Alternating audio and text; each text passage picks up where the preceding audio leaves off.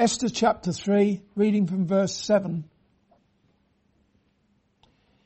In the first month, that is the month Nisan, in the twelfth year of King Ahasuerus, they cast pur, that is the lot, before Haman from day to day and from month to month to the twelfth month, that is the month Adar. And Haman said unto King Ahasuerus, there is a certain people scattered abroad and dispersed among the people in all the provinces of thy kingdom, and the laws are diverse from all people. Neither keep they the king's laws. Therefore, it is not for the king's profit to suffer them. If it please the king, let it be written that they may be destroyed. And I will pay ten thousand talents of silver to the hands of those that have the charge of the business to bring it into the king's treasuries. And the king took his ring from his hand and gave it unto Haman the son of Hammedatha, the Agagite, the Jews' enemy. And the king said unto Haman, the silver is given to thee, the people also, to do with them as it seemeth good to thee. Then were the king's scribes called on the thirteenth day of the first month, and there was written according to all that Haman had commanded unto the king's lieutenants and to the governors that were over every province and to the rulers of every people of every province according to the writing thereof and to every people after their language, in the name of King Ahasuerus was it written, and sealed with the king's ring. and the letters were sent by posts into all the king's provinces to destroy, to kill, and to cause to perish all Jews, both young and old, little children and women, in one day, even upon the thirteenth day of the twelfth month, which is the month Adar, and to take the spoil of them for a prey. The copy of the writing for a commandment to be given in every province was published unto all people that they should be ready against that day. The post went out being hastened by the king's commandment and the decree was given in Shushan the palace and the king and Haman sat down to drink. But the city Shushan was perplexed. Amen.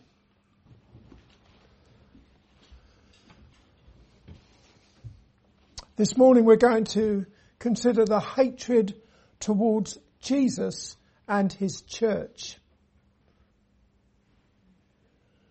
Let's have a look at verse 12.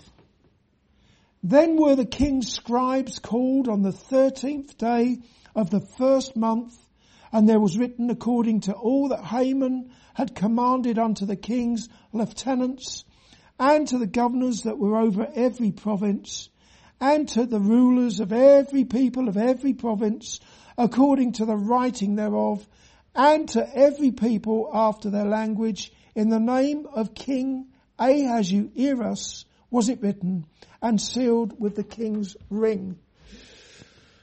Haman, who had been given carte blanche or complete freedom to destroy the Jews, dictated a letter to be distributed amongst the rulers of the 127 provinces of the empire.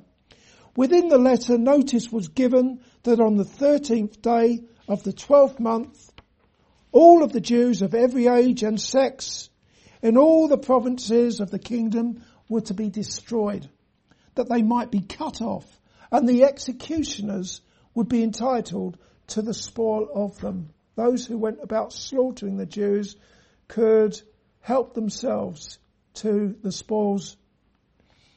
The letters were sealed with the king's ring and that had been given to Haman and they were sent not only to the rulers of the provinces, but also copies were sent to every people after their language in all of the provinces. Therefore, even though the Medo-Persian Empire was a melting pot of different nations with different languages. Haman's wrath and hatred was specifically directed against the Jewish people. When you consider the vast sum of money that Haman offered to pay the king towards the slaughters of the, the slaughter of the Jews, it speaks volumes about the magnitude of the hatred that Haman had for the Jews. That hatred of Haman points ahead to the hatred against the Lord Jesus Christ by the world and the God of this world, the devil. We can see a whacking great big signpost pointing to the cross.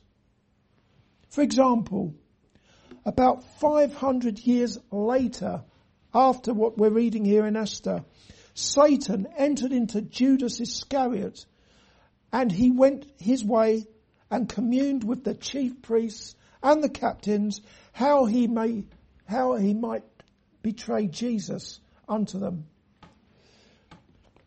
And at the cross, what is it that the shout, that the crowd shouted? Crucify him. Crucify him.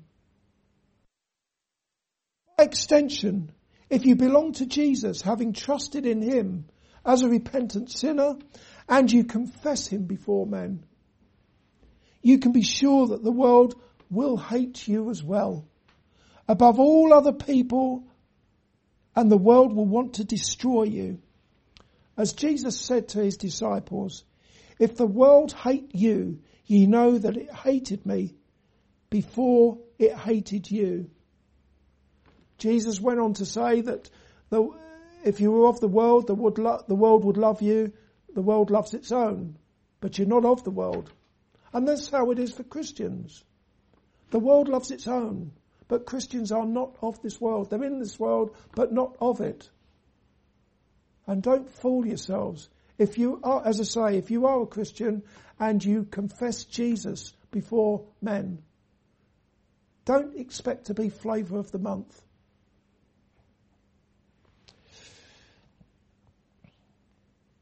Christians across the world are accused of not keeping the laws of the land, just like the Jews in our passage were being accused of not keeping the laws of the land. For example, it's in places where it's deemed to be a crime simply to proclaim the Lord Jesus Christ. Or to hold meetings like this. Gatherings of Christians against the law.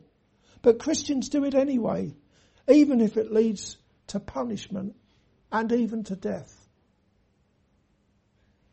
If you just stop to think about it, you can see just how much this world really does hate Christians, but ultimately that hatred is against the Lord Jesus Christ.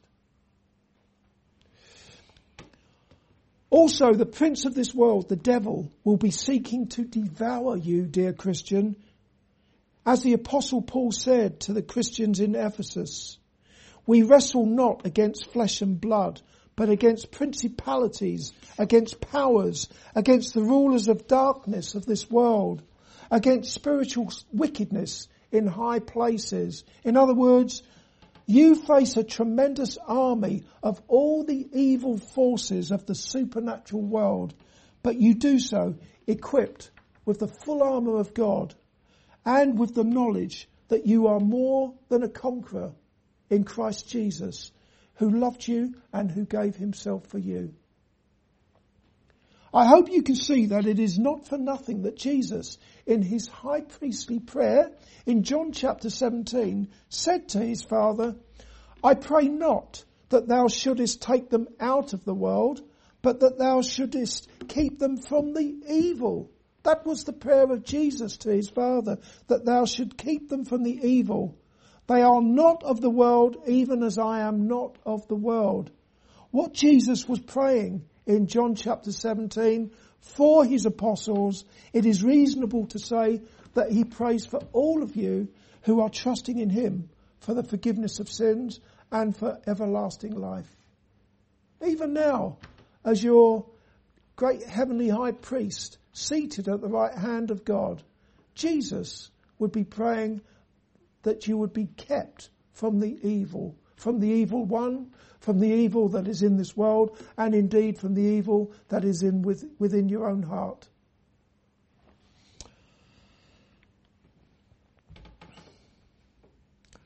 Last of all, in verse 15, we can see something of the depth of the depravity and wickedness of the human heart in that whilst letters were being dispatched far and wide giving orders to slaughter all of the Jews in the empire, the king and his prime minister were sitting down to drink.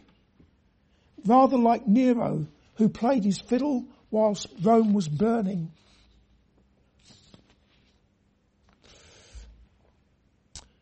Let me ask you a question. Had Haman obtained his wish and the Jewish nation had perished, what would have happened to you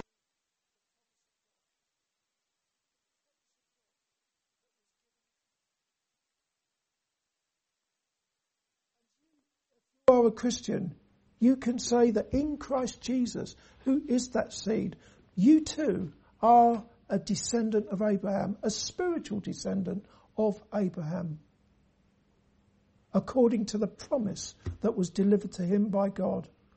But what would have happened to that promise if all of the Jews had been destroyed, whether at the hands of Haman or indeed anyone else?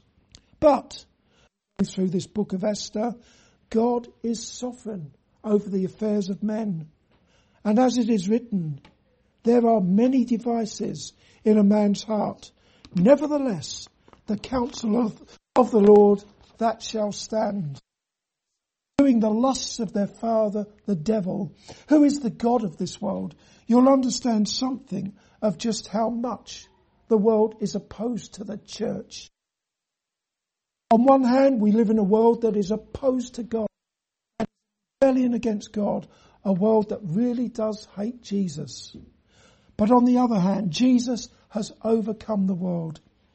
As for the God of this world, Satan, Jesus has, by his death on the cross and by his resurrection from the dead, destroyed the devil. You and all the other born again Christians in the world may seek to destroy you. It really does. I think a lot of Christians are too naive to believe, understand this. But the world is not your friend. And ultimately, all the dark forces that are at work in this world are there to destroy the church of the Lord Jesus Christ. That's what it's all about. But this world keeps on going until every last elect Jew and Gentile you alone, of all the people in the world, dear Christian, have forgiveness of all your sins. You have everlasting life in Jesus Christ, your Saviour and your God.